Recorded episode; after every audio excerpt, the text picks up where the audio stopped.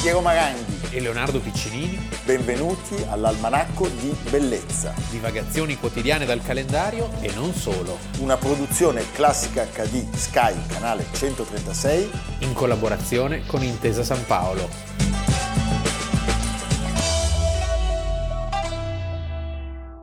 Almanacco di Bellezza, 3 luglio, Piero Maranghi. Leonardo Piccinini. Iniziamo- Questa, questa trasmissione ormai sembra un'enoteca. Guarda, guarda, Eh, cioè, lì dietro alle nostre spalle. eh, eh. meraviglioso. Qui stiamo parlando addirittura del primitivo di Manduria, Allora- 60 anni, vintage, cioè un- No, insomma, è- una roba seria. È un vino veramente importante, Sì. quello che abbiamo ricevuto. C'è e- un problema però. Esatto, ci sono i misteri dell'almanacco. Sì. Questo vino che arriva da San Marzano di San Giuseppe, siamo nella provincia di Taranto, appunto il primitivo di Mandoria,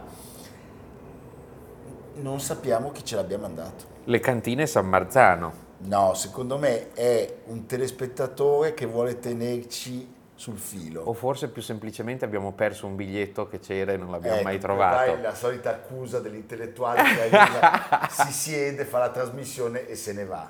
Poi noi intanto qua spalliamo la sostanza azotata. Eh, noi qui, noi qui dietro. Eh, no, lui, non, lui niente, va bene. È tutto uguale. No, diciamo, lascio aperto un'ipotesi, Ma ecco. hanno controllato molto bene. Comunque Eh. ringraziamo e Ringraziamo. chiediamo di darci notizie, noi intanto lo beviamo. Sì, come, come- come di prammatica. Eh, Sì. Come di pragmatica sanzione, Sì. va bene. Senti Leonardo, è una giornata di misteri, Sì. misteri della politica e dell'informazione. della fede. Anche della fede, va bene.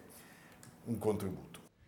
Da decenni il sistema politico aveva una parte, non tutto, una parte del suo finanziamento che era un finanziamento, diciamo, di natura irregolare o illegale. E non lo vedeva solo chi non lo voleva vedere. E non era consapevole solo chi girava la testa dall'altra parte. Oddio, quello era più consapevole, ma faceva, faceva finta di non vedere. Non lo vedeva chi non lo voleva vedere. Si immagini, scusi, i partiti erano tenuti a presentare dei bilanci in Parlamento, i bilanci erano sistematicamente dei bilanci falsi, tutti lo sapevano, ivi compreso coloro i quali avrebbero dovuto esercitare funzioni di controllo nominati dal Presidente della Camera, ma agli atti parlamentari non risulta che sia, sia mai stata fatta una questione importante relativa alla veridicità dei bilanci dei partiti. 3 luglio 1992. Camera dei Deputati. Il segretario del Partito Socialista, Bettino Craxi, prende la parola durante il dibattito sulla fiducia al nuovo governo Amato e oggi noi parliamo di quel momento di svolta assoluto Drammatico. della storia repubblicana eh, in cui appunto Craxi fa un discorso, un discorso che andrebbe riascoltato, di cui si possono condividere o non condividere eh, molte cose. È Certamente un discorso che è passato alla storia. è un discorso che è passato alla storia ed è un discorso che però in quel momento non ha eh, generato rispetto a colui che lo, lo pronunciava le reazioni sperate e anzi ha dato, come dire, non il via perché tutto era già iniziato, però un'accelerazione eh, per i suoi effetti a quel processo di disgregazione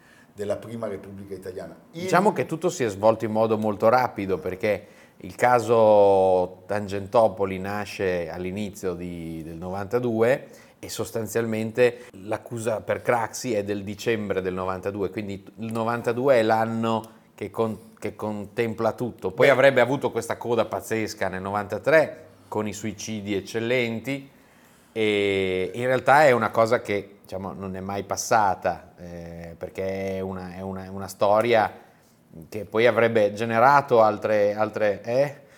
L'effetto domino è l'effetto eh, che continua ancora oggi. Ricordiamo però alcuni elementi di quel 1992. Eh, è un anno che si apre con la sentenza del maxi processo. Quindi Sì. ci sono 360 condannati a 2665 anni complessivi di carcere. e che avrebbe, come abbiamo raccontato più volte, comportato poi delle vendette sia verso la politica che verso la magistratura da parte della mafia. tutte consumate nello stesso 92, diciamo quelle più significative. Il 17 febbraio il socialista Mario Chiesa, direttore del Pio Albergo Tribuzio, viene arrestato dopo aver ricevuto una tangente di 7 milioni di lire. In quel momento, mariuolo il isolato. mariuolo isolato. In quel momento tutti si aspettano che lui eh, venga messo sotto torchio e che in qualche modo le elezioni che stanno per arrivare possano essere Ad aprile. ad aprile possono essere influenzate da questa cosa. Il pool di Mani Pulite, già molto ben organizzato e con una strategia molto molto chiara, eh, decide di tenerlo in Salamoia, le elezioni si svolgono, la DC scende sotto il 30%, il Partito Socialista, che veniva da tutti guardato come il paziente diciamo, non dico il malato terminale, ma quello che se la passava peggio, Sei- tiene- 16%. tiene, anzi aumenta e si crea una situazione di impasse politica eh, che porterà poi anche al discorso di Craxi. Sì. Ricordiamolo, Piero Colaprico inventa il termine Tangentopoli. l'amico Piero Colaprico, che tra l'altro è pugliese se non sbaglio, per cui forse lui ci uno può dei... dare una mano. Magari su- ce le ha mandate lui. Ce le ha mandate lui? No. non credo. E cosa succede? Eh, prima di tutto questo dobbiamo ricordarlo, Leonardo ha fatto cenno al fatto che cadono Eh.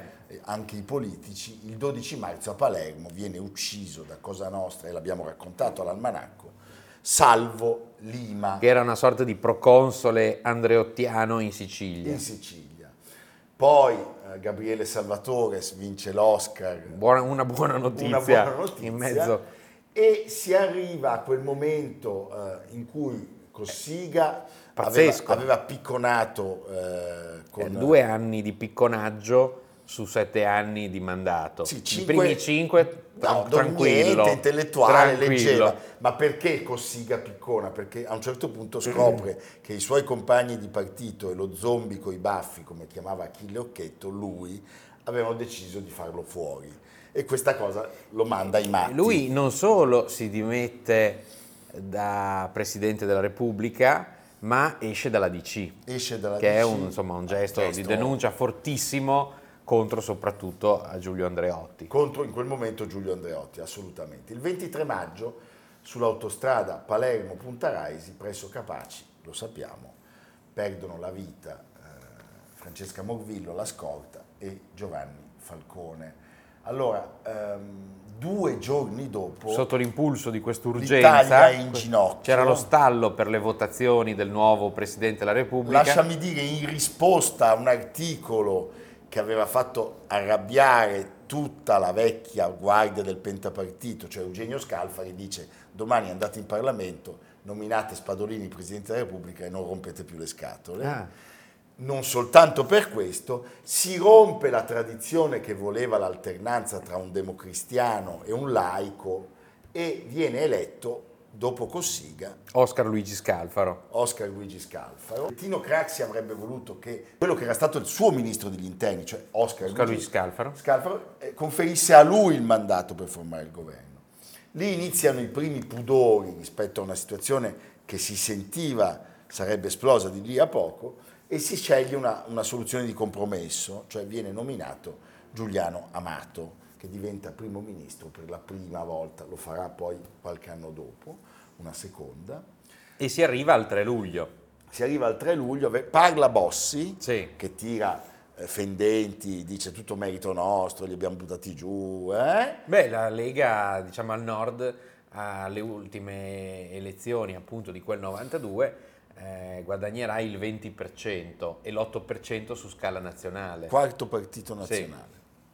E eh, quel quadripartito, ricordiamolo, di CPSI, PSD, PLI, i repubblicani di Giorgio Lamalfa avevano fatto una campagna elettorale di grande successo, il partito degli onesti, che poi sarebbe stata anche questa esperienza politica travolta da Tangentopoli, vedono il protagonista assoluto degli ultimi anni della politica, appunto Bettino Craxi, prendere la parola ehm, e eh, lui sostanzialmente plaude alla fine del vuoto politico. Ricordiamolo che erano passati 82 giorni senza che si riuscisse ad arrivare ad una è, il record assoluto della storia, della storia repubblicana, si chiede, eh, auspica diciamo, un allargamento della maggioranza e eh, parla di una profonda crisi dell'intero sistema, eh, sistema istituzionale, il sistema dei, dei partiti, e eh, sollecita il Parlamento per l'avvio di una fase costituente. Quindi c'è diciamo, un preambolo abbastanza innocuo e per certi versi anche prevedibile. Quello che non era prevedibile è il j'accuse. Perché lui dice è tornato alla ribalta in maniera devastante il problema del finanziamento al sistema eh, politico eh, nel suo complesso. Ricordiamolo, negli anni, diciamo, 20 anni prima, un po' meno, 18, c'era stato lo scandalo Petroli, eh, che era stato in qualche modo superato con la legge sul finanziamento ai partiti. Cioè il tema del costo della politica in Italia è stato un tema sempre più grave che negli altri paesi europei, anche perché noi sappiamo che i partiti italiani storicamente e fin dall'inizio ricevevano soldi chi dagli Stati Uniti e chi dall'Unione Sovietica e questo in qualche modo ha creato anche un sistema che non è onesto nel raccontare no. se stesso, non so se mi spiego. Comunque, che cosa accade? Accade che questo discorso è un discorso eh, pesantissimo, eh, che tutti ascoltano in assoluto silenzio. Eh? A capochino anche. A capochino e lui parla appunto della rete di corruttele, grandi e piccole, eh, che segnalano uno stato di crescente degrado della vita pubblica. Dice tutte queste cose e dice anche altre cose. Ascoltiamone un passaggio. Tuttavia, d'altra parte, ciò che bisogna dire, che tutti sanno del resto, è che buona parte del finanziamento politico è irregolare o illegale.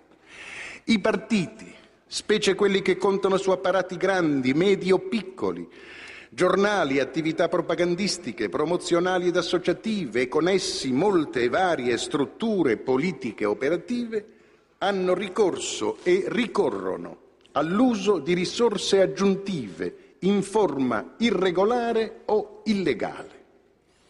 Se gran parte di questa materia deve essere considerata materia puramente criminale, allora gran parte del sistema sarebbe un sistema criminale.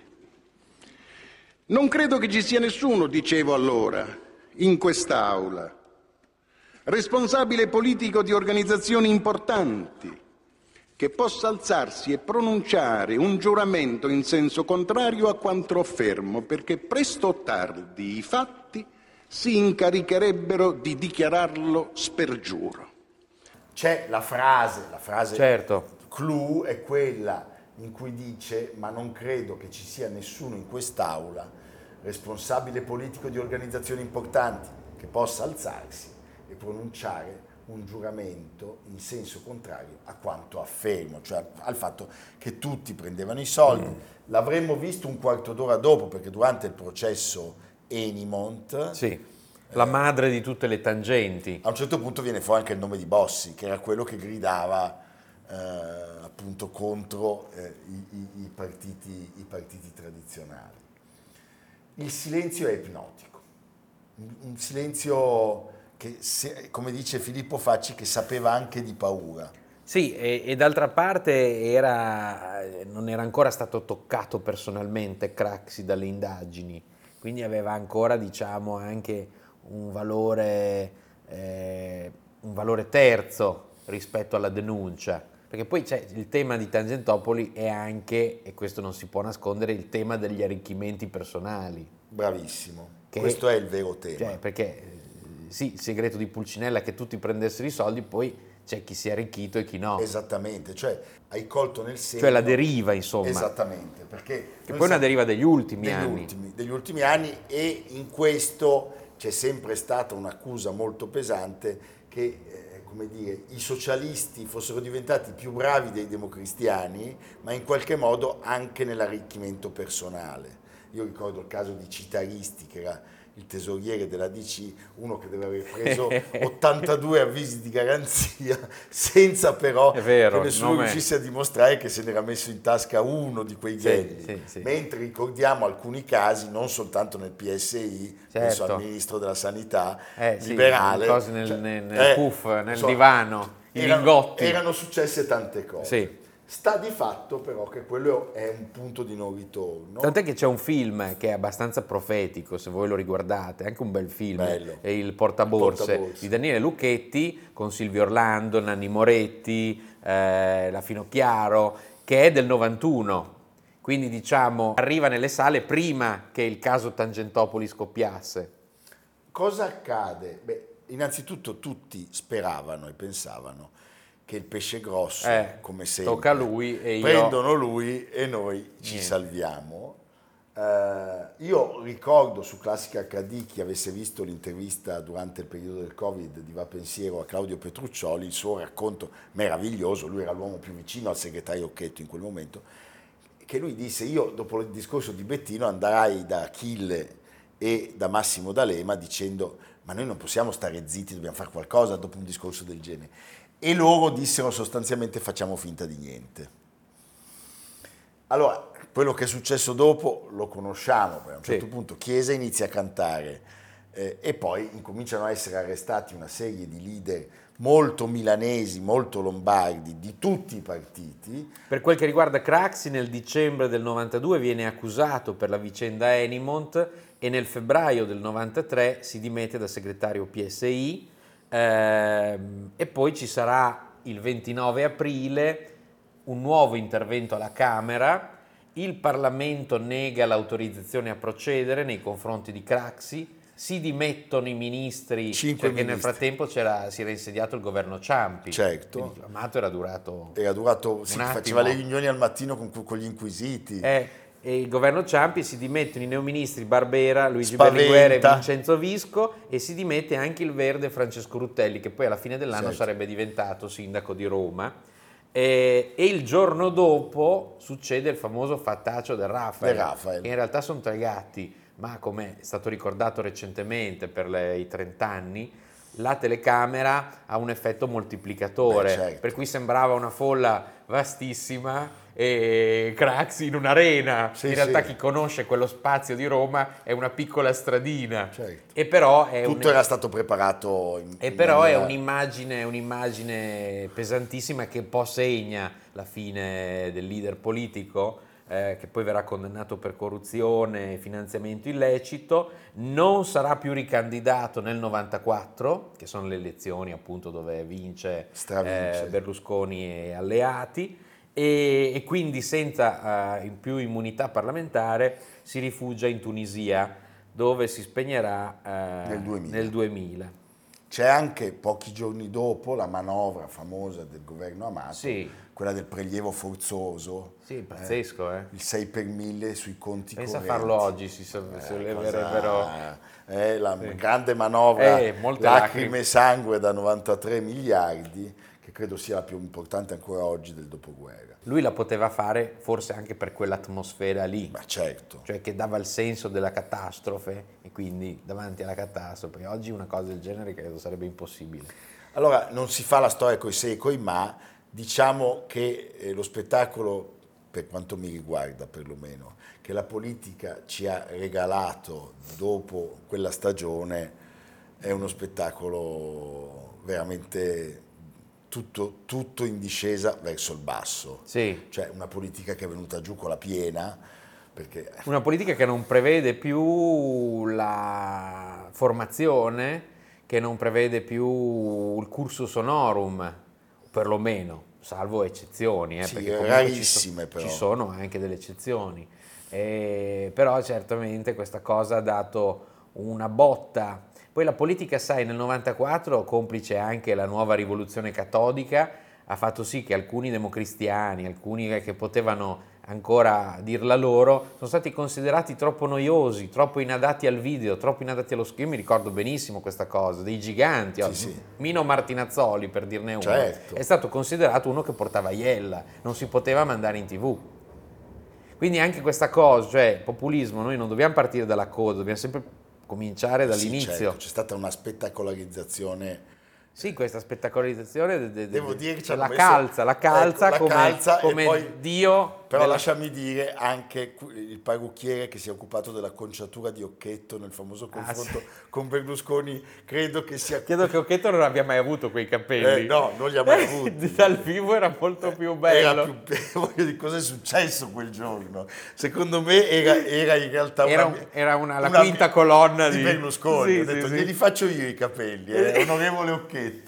Va bene, noi ci congediamo ascoltando ancora una volta le parole di Bettino Craxi. Con il sostegno leale del partito ho guidato per quattro anni il governo del Paese, contribuendo alla sua fuoriuscita da uno stato di profonda crisi. Per due anni ho poi guidato una missione delle Nazioni Unite incaricato di affrontare il problema del debito del terzo mondo, presentando su questo un rapporto approvato con voto unanime dall'Assemblea dell'ONU. Il mio mandato di segretario del partito, che è ora statutariamente già scaduto, è oggi formalmente a vostra disposizione. Il nuovo segretario del partito, che mi auguro possa essere eletto con un voto largamente unitario, potrà contare sul mio sostegno, sul mio contributo politico, sulla mia collaborazione, così come voi tutti e con voi tutti i socialisti che non intendono rinunciare a battersi in una situazione nella quale un contributo, un contributo di chiarezza e di iniziativa dei socialisti potrebbe risultare ancora una volta essenziale.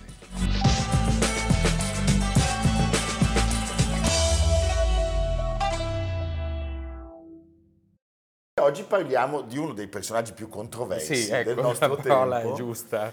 Io, io lo dico fin d'ora, Eh. io penso eh, che sia spregiudicato, cattivo. Certo, per eh. quello che la- diciamo, l'opinione... Però, però, Però è- gli altri sono peggio, questo è il mio parere.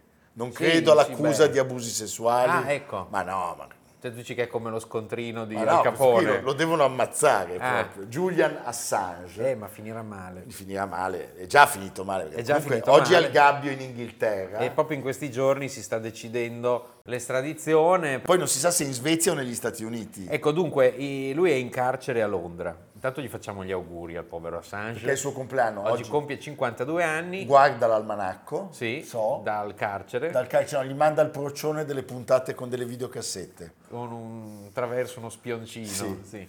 E- ed ecco, lui è in carcere appunto a Londra. Il 9 giugno la Corte britannica ha respinto l'appello di Assange contro l'estradizione negli Stati Uniti, ma gli avvocati suoi hanno presentato ricorso, quindi cioè, insomma, ci sono ancora speranze, seppure ridotte così al lumicino. In caso di estradizione potrebbe, ricordiamolo, passare in carcere il resto della vita. Lo passerà. Perché eh, oltre alle accuse, diciamo, su Wikileaks e dintorni, ci sono quelle di abuso sessuale. E, e queste sono molto pesanti. Poi lì non lo so. eh, Di fronte a un'accusa del genere si richiede sempre il silenzio. sì. Io forse ho visto troppi film di Sidney Pollack, Ah, sì. eh, tipo I tre giorni del Condor, Sì. cioè faccio fatica a pensare che questo sparigliatore seriale, appunto Assange, eh, sia colpevole di, di- di così tante nefandezze. Assange che va in coppia con Snowden. Snowden Certo. che adesso è in Russia, eh, lì vive diciamo, protetto, e che, che è l'altro no, che lavorava per la CIA e che ha utilizzato il canale di Assange. eh, Wikileaks. Wiki- o eh, è stato utilizzato, e su questi sono contorni non, non chiarissimi, perché è una storia poi che ha del- tuttora delle incognite, no? Delle- delle- però certamente è venuto fuori di tutto da questa rete di Wikileaks.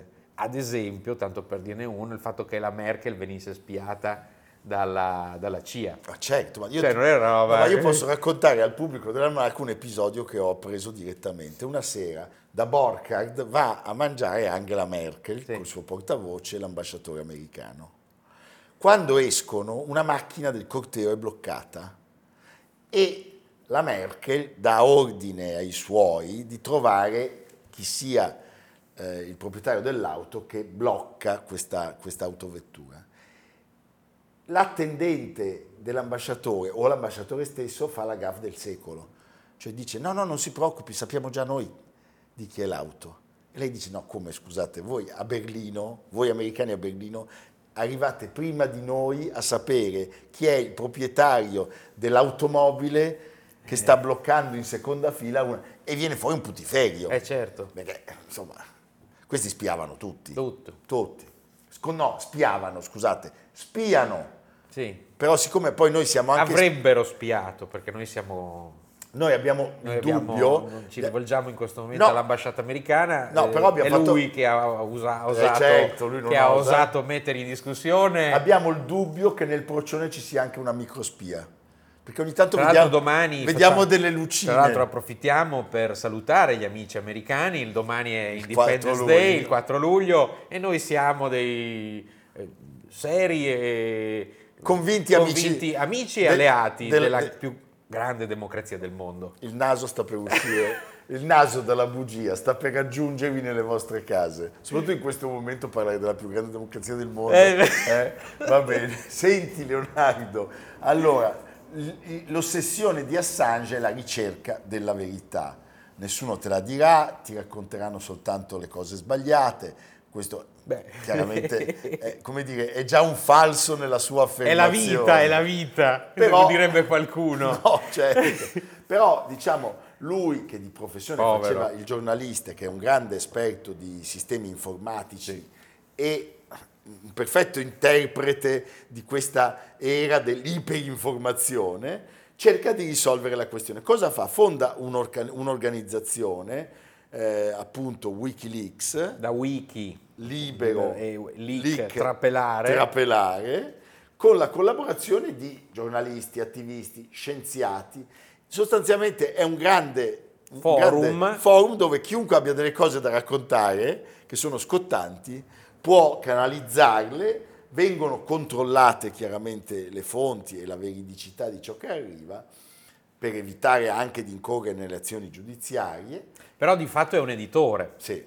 E poi E vengono quindi, come divulgate. tutti gli editori, Te- si assume. si assume, certo. esempio, Piero si assume la di responsabilità di, mandare quello che diciamo. lui. Eh, di mandare in onda lui. Va bene. È il nostro Assange. Sì, ecco. C'è un dissidio con l'altro cofondatore, che è un tedesco, Daniel Domscheitberg, eh, perché hanno un'opinione diversa rispetto al tema, che sarà un tema fondamentale poi della- dei rovesci del signor Assange, cioè la protezione degli informatori. Certo. Proteggere o meno quelli che mettono a repentaglio anche la vita per darti delle informazioni. Insomma, che cosa succede? Nel 2006 arriva il primo documento che è quello sul complotto per assassinare i membri del governo somalo e insieme quello della pubblicazione del manuale militare che gli americani usano dove? A Guantanamo, sì. Ecco, speriamo di non andarci noi. No, no, no. Devo dire che in Assange, ecco, si deve dire anche un'altra cosa, che il giornalismo è dibattuto appunto sul comportamento di Assange, perché è considerata un'attività, diciamo, eh, che manca di fair play, manca di accordo con, eh, tra le parti, come si usa nel giornalismo, Sì. seppure c'è un giornalismo anche un giornalismo forte. No, Pensa perché poi- appunto al caso Watergate, lì è tutto da... eh, si- O le canarancine. Esatto. Eh, senti, la, la bomba sua, la prima grande bomba è il filmato dove si vede l'elicottero americano sparare e uccidere i civili a, a Baghdad, tra cui due giornalisti di Reuters. E eh, questa cosa lo mette sotto i riflettori, cioè il mondo si accorge violentemente di lui. Eh, nel 2010 arriva la più grande fuga di notizie probabilmente della storia, quando lui pubblica in collaborazione E questo è interessante, Con- perché stiamo parlando di più dei più grandi giornali del, del mondo. mondo. cioè Der Spiegel, El País, Le Monde, Guardian e New York Times, non ci sono giornali italiani. No, perché non fanno numero. 250.000 documenti eh, contenenti informazioni confidenziali tra, tra centinaia di sedi diplomatiche di chi? Della più grande potenza Sì, o sì. democrazia del mondo. Sì, cioè tra, le, tra le sedi in giro per il mondo e il Dipartimento di Stato, quindi insomma una sorta di radiografia del comportamento americano in giro per il pianeta. Pare che questa divulgazione in realtà abbia avuto conseguenze abbastanza limitate, cioè si tratta per lo più di informazioni con un livello piuttosto basso di segretezza. Però lui diventa il nemico pubblico, Sì. Numero uno, E intanto si pongono tutti degli interrogativi sulla tenuta del segreto nelle sedi diplomatiche in giro per il mondo, perché evidentemente se trapelano queste informazioni qualcuno le fa uscire. certo. E lui, come sempre, a personaggi del genere accade, divide il mondo in due. Ci- chi lo considera un Robin Hood e chi invece uno, uno spregiudicato, affarista, eh, Eh, Forse le, probabilmente... due- le due cose insieme. Sì, però con tutta questa vicenda arrivano anche i problemi giudiziari, sono due sostanzialmente, cioè lui viene arrestato eh, una prima volta dalle In autorità Inghilterra. inglesi, fugge poi nell'ambasciata Eh, ci dell'Equador. ricordiamo bene che lui era lì in quell'ambasciata e tu- tutti i giornalisti fuori dall'ambasciata a attendere il da farsi. Lui fonda un partito Sì. che si presenta alle elezioni australiane con lo slogan trasparenza, non ha un grande exploit. Forse anche perché si è presentato in Australia, Sì. che sinceramente era un po' fuori dai giochi. Secondo me gli australiani... Eh, australiani prende l'1,19% e nessuna rappresentanza parlamentare. Viene di nuovo arrestato, oggi è in una prigione di Sua Maestà Sì, a Londra. a Londra e adesso c'è il tema degli abusi, reati sessuali e quello eh, appunto per la divulgazione In- di- dalla Svezia. dalla Svezia. E si, si vedrà, eh, come dire, dove verrà destinato. Eh, lui con una decina di milioni di documenti resi pubblici eh, ha aperto il vaso di Pandora. Ha messo in difficoltà molte relazioni diplomatiche, perché Certo. appunto il caso Merkel, eh, eh, ma anche Hillary Clinton, mi sembra di ricordare, sia stata toccata da queste rivelazioni e, e quindi certamente eh, oggi sarà più difficile riuscire a far uscire delle informazioni segrete. Sì. C'è da dire che molte importantissime agenzie, penso a Reporter Sans Frontières, eh, alla World Press Freedom Index, si sono sganciati da lui Sì.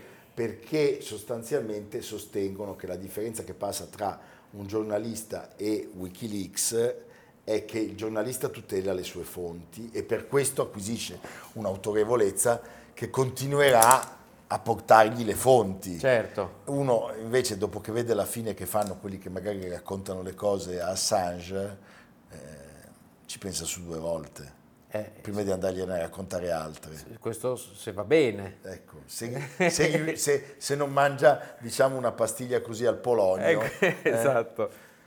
Allora, gli americani comunque sono il suo nemico Sì, secondo giurato. solo a Dillinger Sì, sì, esatto, cioè, il Pentagono dice che è un pericolo pubblico Sì. per gli Stati Uniti. C'è, pare, questo non, c'è- non è dato saperlo, il file di Ah, assicurazione. bella questa cosa. Come in molti film, c'è un file che se lui dovesse fare una brutta fine... Io ce l'ho in mano, dice lui. Ah, pensavo tu. No, non io, no, no, io E noi ci stiamo chiedendo se quel, quel, Il procione che ha- quel rigonfiamento rapporti- del procione che è qua in rapporti con Assange.